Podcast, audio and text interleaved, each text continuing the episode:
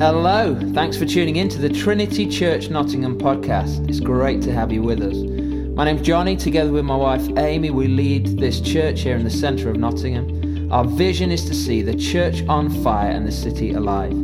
If we can help you in any way at all, please feel free to get in touch and email us at info@trinitychurchnottingham.org. Okay, let's jump into the podcast. I think I've told this particular story before, but probably not to that many of you. Quite early in the sort of journey of Trinity Church, we were given an opportunity to meet somebody reasonably well-known, somebody fairly important, and a friend of this person's was a mutual friend of ours and put us in touch with this man, and this man was a Lord Lieutenant of Nottinghamshire. Guy called Sir John Peace, and he was and is a very, very kind, generous, warm-hearted person, and he was and is somebody who has a heart for this part of the world, a real desire to see Nottingham and Nottinghamshire flourish, and so we were quite excited to have this opportunity to meet with him and to show him a bit of Trinity. Now, he was also and is, I imagine, a very, very well-connected person, and so we were particularly excited as we began the journey of Trinity to spend time with somebody who, let's put it this way, might have a clue what was going on and might have a clue how we should go about what was going on, because we were still, if I'm honest, in this phase, and maybe we're still here, making it up as we went along. And so Amy and I and Craig, who at the time was working with us in operations, gathered downstairs, and I remember we spread a table out before him, and we had our coffee, and we had cake, and we had all manner of things. It was freezing cold, mind, but we had all these things in the building, and we just began to wait for Sir John to show up. And after a little while, Sir John did show up, and I'd been rehearsing. I mean, I'd even been rehearsing, the elevator speech here, because I knew he was going to ask us, something about the church and what it was about and all this other stuff. I think I had some coaching sessions from Bishop Paul just to make sure that I really honed what needed to be said. And, I was this was a moment. This felt like a moment for us. Maybe there were people or connections that Sir John might have that would prosper us in this next season. Maybe there was some kind of financial resource that he had access to that we could gain access to, which would help us develop this incredible space, which at that point was almost entirely derelict. So it was a bit of a pressure moment. And Sir John sat down, he met Amy, he met me, he met Craig, and he just said, so what's this about, Johnny? And I said to myself, I'm going to make you regret the day you ever asked that. Oh, I've got some good stuff on what this is about, Sir John. And I unveiled in great length, our hope, our vision, our picture of a preferred future. And a little while in, I sort of blacked out. A little while in, Sir John just interrupted me very, very, he's such a gentleman, very, very gently. He said, no. Let me stop you there. No, Johnny, this is about hope. No, Johnny, this is about hope. And in that moment, something happened in my heart. I mean, it was in some ways a gently humbling moment. But something was put in, I think, at that moment, the story of Trinity Church. And the story of even my life and Amy's life that hasn't been lost and won't be lost. If you've been if you've been fortunate enough to park your car in our car park, you are one of them who's come before 8 on a Sunday morning. You know that on the side of our building we have emblazoned the word hope. And that is in response to this moment we had with Sir John. Something happened there for our church that was significant. And we've been talking over the last little while about postures of God's presence. And what we've been trying to get across is the idea that if we want to be people who don't just experience God once a week and then go out and live in a completely live as if we hadn't, but actually carry his presence with us wherever we go, then what we need is to be postured in a different way. We can't stand, if you like, metaphorically crouched over and full of the despairs of life and expect to carry and be able to offer God's presence to other people. We need to adopt postures, certain postures which will enable us to carry God's presence with us every day. And we talked about some of these postures. We've said we need a posture of generosity. We've said we need a posture of expectation, a posture of seeking. In fact, it was last week that George said we need a posture of expectancy or expectation. And if you like, a synonym for expectation or expectancy would be faith. We need to have faith. We need to have a trust that God could do anything at any time, and he probably will, because he's God. And if you like, expectancy or faith projected into the future is hope. That's what hope is. Hope is faith projected into the future. Hope says, I believe that there are good things coming in the future. I have faith for and in the future, because I have faith in a God who holds the future in his hands. This posture of hope, I think, is so important for the church. It is one of the things throughout history that has marked the church out as special. It's one of the ways in which the church is known as a holy people, because they have a distinct attitude towards life that is birthed in this posture of hope. And we don't live in a world at the moment which is rich in hope. I would argue that hope, it seems, if you listen to the media anyway, and by the way, if you're in the media, I'm not blaming you for this, but if you listen to the media, if you read the papers, if you listen to the radio, we don't hear many hope-filled stories. Hope, it would seem at times, is in short supply. Yet I want to say today that there are no fewer reasons for hope today than there have ever been. In fact, there are reasons for great hope today for the people of God. And actually what I think God is doing and wants to do for us as a church and for our communities, for our cities, is to bring hope, make hope front and center. And hope is hugely important. If you want to have a flourishing and functioning mental life, a life of mental health, you need hope. If you want to have a life of bodily health, you also need hope. And if you want to be somebody who has a life which is spiritually healthy, you too need hope. And this letter that we've had a little bit read from, 1 Peter, is a letter which deals with matters of hope. It deals with matters of hope. In fact, in this letter, Peter, writing to this church, or a series of churches, scattered, exiles they're called, scattered throughout the provinces of Pontus, Galatia, Cappadocia, Asia, and Bithynia, that's my best guess, who've been chosen according to the foreknowledge of God the Father. He's writing to these people who are in many ways in a hopeless situation. They've been scattered first and foremost, and they are being persecuted, and they're in the midst of a pretty desperate persecution at times. And Peter writes to them and says, look, don't be overcome by what's around you. Don't be overcome by suffering. Don't be overcome by hopelessness. Be filled with hope. And these Christians are, as I said, scattered over modern-day Turkey. Now, at this point in time, there were about 1 million Jews in Palestine. And there would have been between 2 and 4 million Jews outside of Palestine. And they were known as the dispersion or the diaspora, the scattered ones. And this word, the diaspora, the exiles, Peter picks this word up and begins to apply it to the church. Because just as the Jews were outside of Palestine, but awaiting a day when they could return to their home, so the people of God have always been a people awaiting a return home. And a day when hope would not be in short supply, but hope would fill them and surround them. And so how do we develop a posture of hope? How can we actually be people who carry hope even in the midst of the valley?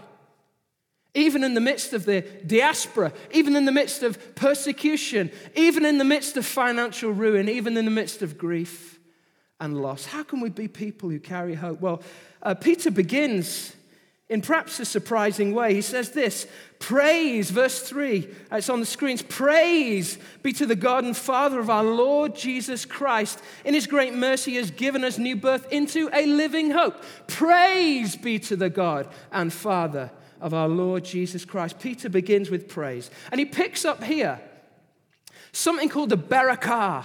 It's an ancient Hebrew blessing which begins with these words, blessed be the God and Father. Blessed be the God and Father. Peter picks this blessing, this barakah, up. But he reapplies it. He says, no, this isn't just something for the people of God, the Old Testament people of God, the Israelites. This is now something which is for all of God's people. This is for the church. And it begins in praise. See, praise is such a key part of carrying a posture of hope. And when you're in suffering, when you're in difficulty, praise is counterintuitive. It isn't the first thing that comes to your mind. It isn't the first thing that emerges. It doesn't always, at least, it doesn't always flow naturally or instinctively. Sometimes praise in the darkest places takes great effort.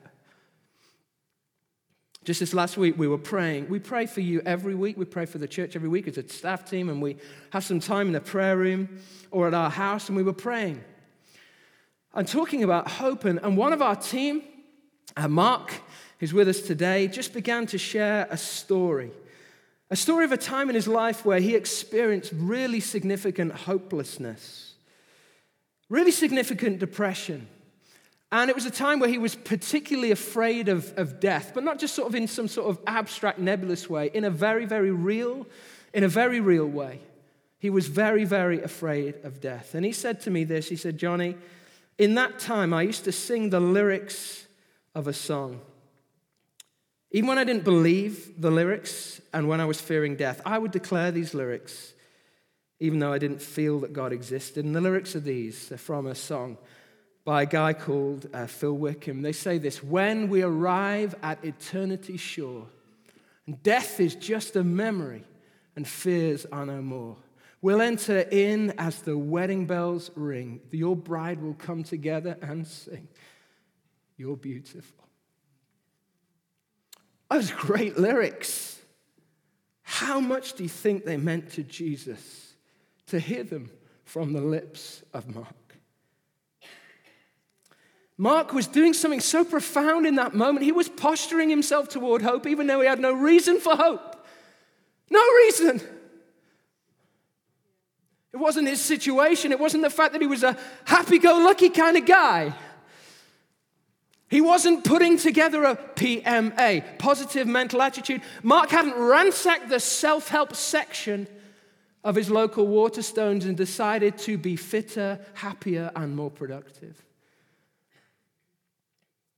He'd invested himself in hope. He'd asked God to give him a posture of hope. How can we praise God in the midst of the valley? Well, by remembering his great mercy. Look at this. In his great mercy, he has given us new birth into a living hope. In his great mercy. His great mercy, the Hebrew word from which this word great mercy is taken, this is would have initially been written in Greek, but the Hebrew word is the word hesed. Hesed. And it means covenant faithfulness. It speaks of this rich faithfulness that God has to his covenant, to his own agreement, to be with his people. Hesed, God's great mercy. In his great mercy, he has given us new birth into a living hope. You know, hope begins with God. His great faithfulness is the source. It is the key. You know that song, great is thy faithfulness, oh God, my Father. Sing it if you know it. There is no shadow of turning with thee. I may have started this too high. Thou changest not, thy compassions, they fail not. As thou hast been, thou forever will be. We won't sing the chorus because I'm definitely in a register I can't sustain. Look at this verse. pardon for sin, and a peace that endureth. Thine own dear presence to cheer and to guide, strength for today and bright hope for tomorrow. Blessings all mine with 10,000 beside. See, the faithfulness of God gives us strength for today. It begins with him. It begins with him. It's this great mercy that enables us to take hope and to have hope. It isn't anything that begins with us. It isn't a human work. Somebody just came and shared a word that a picture they had this morning of a waterfall, which often indicates God's presence in the sense that this waterfall was flowing, but there were people today who were almost trying to push it back up to sort of make it happen in their own strength, to be receivers of the mercy of God in their own strength rather than just letting the water flow. It is the beginning. The beginning of hope is the mercy of God. It's what he does. And I came across this week. I learned something new this week. I learned something from Greek mythology. And this chap, this isn't me, by the way. I know some of you are thinking. This is Johnny on his Friday. This is him on his day off. Go down the river and do this with Bear Grylls. No, this isn't me. This isn't me in my loincloth. This is Sisyphus. Now, Sisyphus, for those who don't know, and I didn't know until Wednesday or Thursday, Sisyphus was a cruel king he was actually apparently king of Corinth in Greek mythology, and he was punished for trickery. And the punishment that Zeus handed out to him was to send him to Hades, the place of the dead. And while Sisyphus was there, what he had to do is find this big rock, and he had to take this big rock up the mountain. He would carry it up, and no sooner had he arrived at the top of the mountain than he had to watch the rock roll back down again.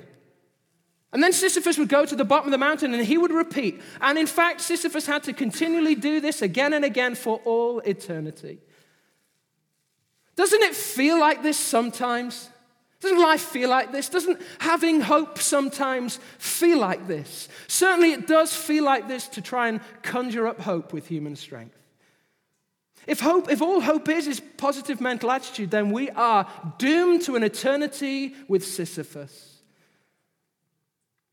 But actually, hope begins, it's birthed in the great mercy of God, his covenant faithfulness, which is to say, his own divine character.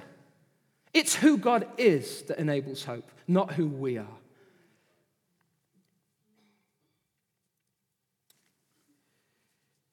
Oh, what has he done in his great mercy? What has he done? He's given us a new birth. This is the strength for today. This is the strength for today. He's given us new birth. New birth into a living hope. He's given us new birth into a living hope. The word for new birth here in the Greek is anageneo. And I'm not trying to impress you, by the way. I just want you to see at the middle, it's not that impressive because it's in English, not Greek. I want you to see at the middle of anageneo, the gen-a-o, Genesis. Not just a 1980s rock band, a good one. That word in Greek means the beginning. What Peter is saying is that what God has given us in this great mercy, in his great mercy is a new beginning. Each of us has the opportunity to have a new beginning. And that out of his great mercy is one of the great gifts that he gives to us, this new birth into a living hope. And new beginnings should offer us hope. The fact that wherever it is you are right now, there is hope for a new beginning. That his mercies are new every morning. Lamentations 3 says that, right? Yeah, his mercies are new every morning. Great is his faithfulness. Right? Do you see that? Lamentations 3, the mercy of God, the covenant faithfulness, and also and hope, because that whole scripture is coming to my mind now is all about hope.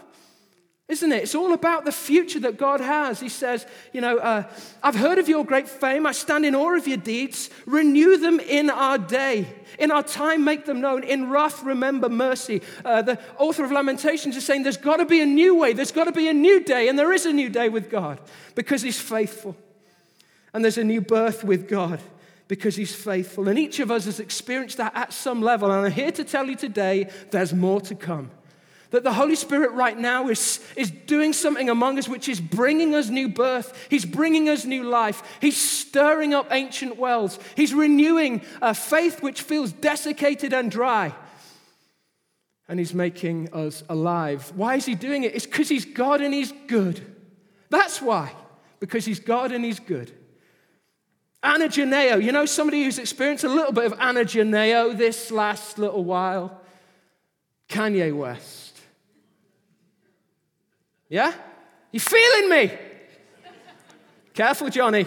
Careful, Johnny. Don't start rapping, Johnny. Some of you have never heard of Kanye West. I see that in your faces. You are forgiven. Kanye is, if you haven't heard, Kanye is perhaps the most famous artist, hip-hop artist certainly around. He is somebody who, his career really began with him providing beats for Jay-Z. And Kanye, I've got to say, I bought Kanye's first two albums on a thing called CD. I don't know if any of you know what a CD is. There's this thing called CD. It's a physical thing. It's a bit like a record for those of you who were brought up listening to the wireless, but it's smaller.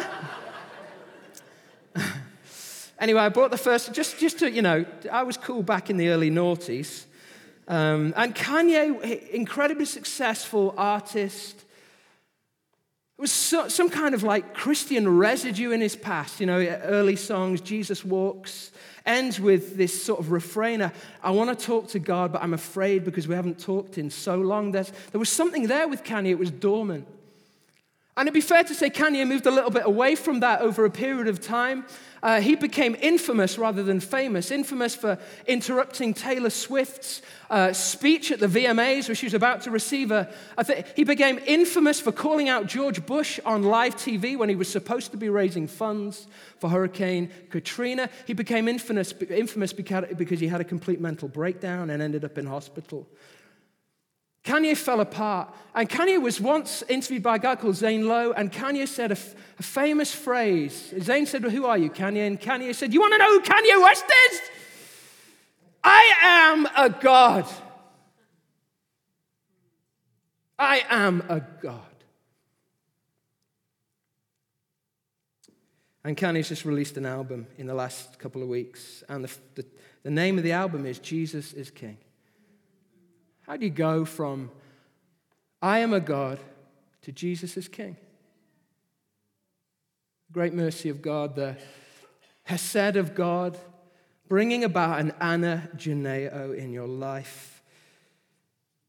Kanye has become an articulator of Christian faith. Potentially, dare I say, a new St. Augustine. Somebody who's lived a life far apart from God, a licentious life, who's come into a knowledge of God, who's growing in his knowledge of God, and has begun to articulate that for a generation of people. It's a good thing for him. Now, he's not special.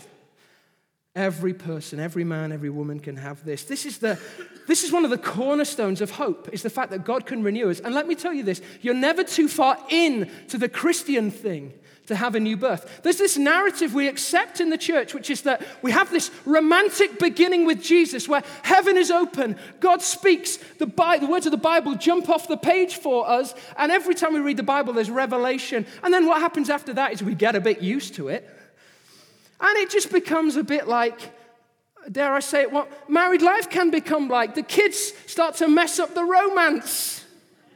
Can I get an amen, anyone? Any of you who are married, you know that.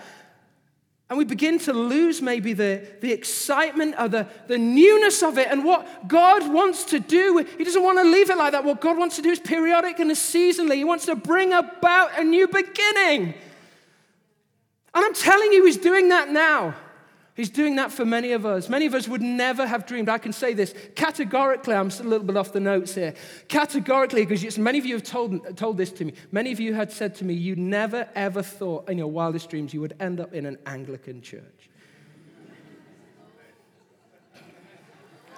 I think the bishop just said amen. I don't know what's going on.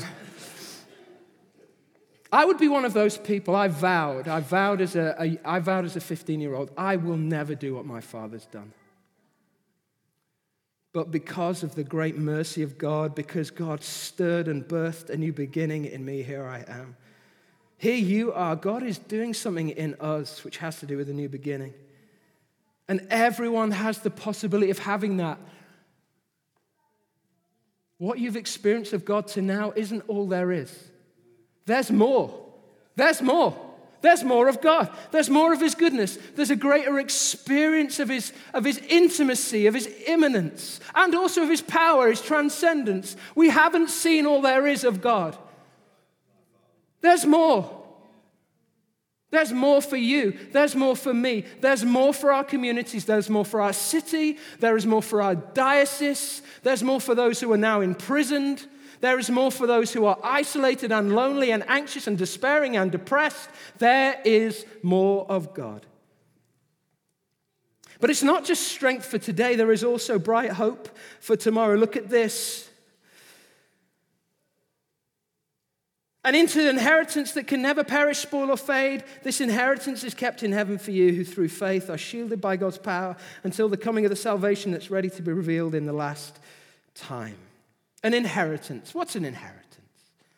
An inheritance is something that somebody else works really, really hard for that you receive for free. Right? And you don't have to have been in church long to know that we can apply this to Jesus. Jesus works so hard to set us free into an inheritance, and we just receive it by faith. It's completely free to us. See, this word inheritance picks up an Old Testament theme, a guy called Abraham, who God met with, and God said, look, I'm going to give you an inheritance, Abraham. That inheritance is going to be a promised land, a place, a space, where you will know that my blessing has been upon you because of this place. And later in the Old Testament, it's sort of metaphorically seen as a spiritual place that at the end of time, God will bring his people to this place. But in the New Testament, this place refers to the new heavens and the new earth, the creation that God is recreating now that you and I will inherit, the New Testament hope. The hope for tomorrow is that we will inherit the whole of creation. We're going to rule and reign with Jesus over everything, but not over the mess that we see of creation, not over the desiccated and despairing creation, the creation that groans with plastic in the seas and tectonic plates shifting and grinding their way, creating earthquakes in which people lose their lives. No, a recreated heaven and a recreated earth, and you and I will govern that place with Jesus. That is a bright hope for tomorrow. It is the best shared ownership scheme anybody has ever come up with. This is the hope for tomorrow. And I know for us it's so difficult to catch hold of it because it seems so out there. It seems so distant, so difficult. It's so big we can't get our hands around it. But that inheritance is ours. It must have felt big to Abraham. Childless man coming into his later years, it must have felt too big when God said, I'm going to make a people of you and I'm going to give you that land that the Canaanites are in now. It must have felt big to him. Yet, because of his faith, his expectation projected into the future, because of his hope, he was able to hold on to it. It's time to hold on to the hope of new creation that God has for us. How do we do it? How has God done it? Well, Peter's clear that it's through the resurrection of Jesus from the dead, the cornerstone of faith. The cornerstone of hope is the resurrection of Jesus. You see, many people and many Christians live their life as if they are Sisyphus.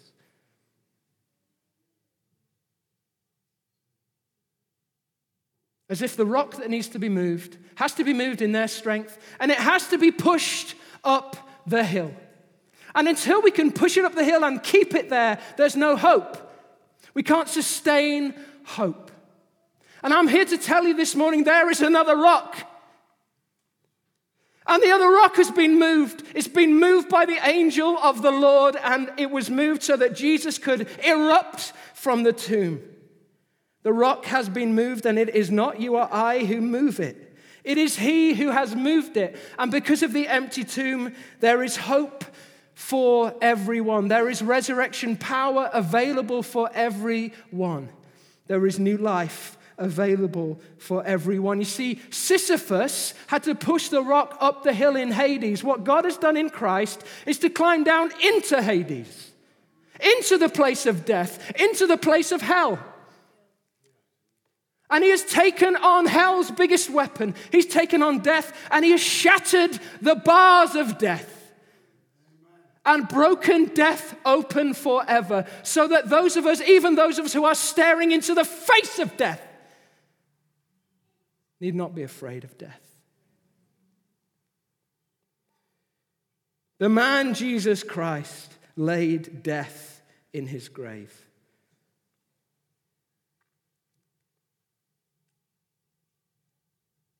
Vasco da Gama was a famous Portuguese sailor of the Middle Ages. At the time, people believed that it was impossible to sail around the southern tip of Africa. All attempts at rounding the Cape had failed, causing the headland to be named the Cape of Storms. Wreck after wreck had dashed hopes. The inability to round the Cape meant that trade routes between Europe and India were blocked. However, in 1497, Vasco da Gama bravely decided to give it another go. Against all odds, he successfully rounded the Cape. He returned to Lisbon victorious, and the treacherous headland, in light of his accomplishment, was renamed the Cape of Good Hope. One man had been where no one had been before and brought hope to all. By opening the trade route between Europe and India, Vasco da Gama transformed the world by creating a new world of possibility.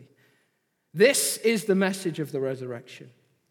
Jesus had rounded the Cape of death, opening a new route to the new creation and bringing hope to all humankind. God's power is available. God is powerful. He is able. He is the miracle worker. And God's future is available to each of us. This is our inheritance. How do we bring this together? What Peter wants for his people is that they would be a people who would function in the midst of a world of exile, in the midst of a world of hopelessness, that they would function as a signal of hope, a beacon of hope, a physical, a bodily sign of hope. And he's saying, look, in order to live in that way, in order to be that kind of beacon, you need to have a living hope. My question simply this morning is, do you have a living hope? Is hope alive in you? Do you feel it? Do you experience it? Even now as I've been speaking, is the Spirit of God giving you the gift of hope? It is always a gift from Him.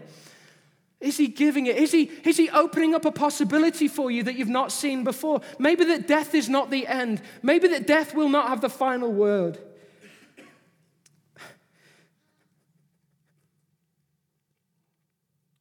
This week I had a conversation with a good friend of mine who has experienced immeasurable sadness in life. Somebody who I love and deeply admire and respect, but who's lost a child very, very young. She said this to me. I don't think she'd mind me saying, but she has struggled in faith. And she said these words to a friend of hers a while ago. The only thing that's keeping me connected to Christianity is the hope that I might see my son again. Her friend said with incredible wisdom, hold on to that thread. It's a strong thread. What if it's true? What if it's true that a man was raised from the dead, and because he was raised from the dead, every one of us will be raised from the dead? That we will see those that we love again, that we will be united with them on eternity's shore where death is a memory and fears a number. What if it's true? What if the whole world can't be collapsed into what we see before us right now? What if it's true? It is true.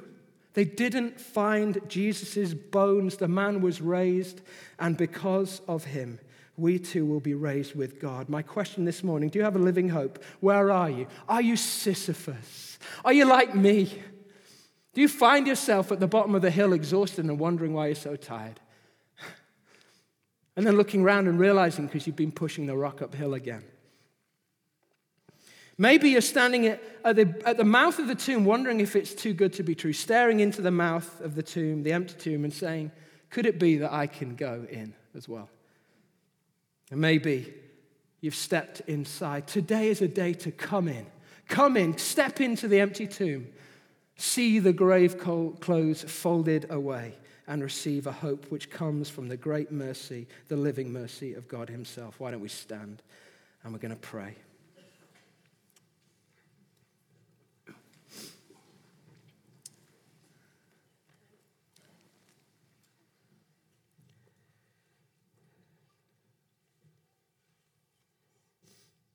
Father God, I ask today that you would bring great hope. Not because I ranted and raved, not because of any insights that may have come from a particular presentation of these truths, but because you are God and you delight to give good gifts to your people. You delight to bring hope, you delight to bring new birth, and you delight to bring to lead us into our inheritance. Holy Spirit, do it now. We ask you. We ask you, do it now. And begin, Lord, with those who are struggling with hope. Lord, I pray today that you would bring a new beginning for those who are struggling under the weight of anxiety, under the weight of despair, under the weight of depression.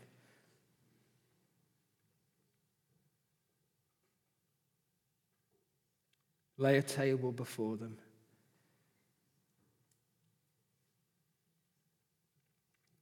We don't have loads of time, so I'm going to make this quick. But I just as I'm speaking, I just imagine a table laid on the front here full of good things. And one of those good things is hope. And I just think there are people here this morning who want to come and receive from the table of hope.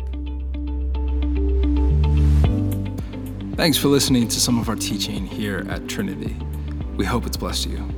If you live in the city or live outside of Nottingham and want to connect more with the church, check out some of our practices and pathways on our website. We call them one, few, company, and many. We're passionate about encountering Jesus, becoming like him, and doing the things that he did, both individually and in our lives together, so that we may see the church on fire and the city come alive. You can find these on our website under the Connect tab. Thanks for listening.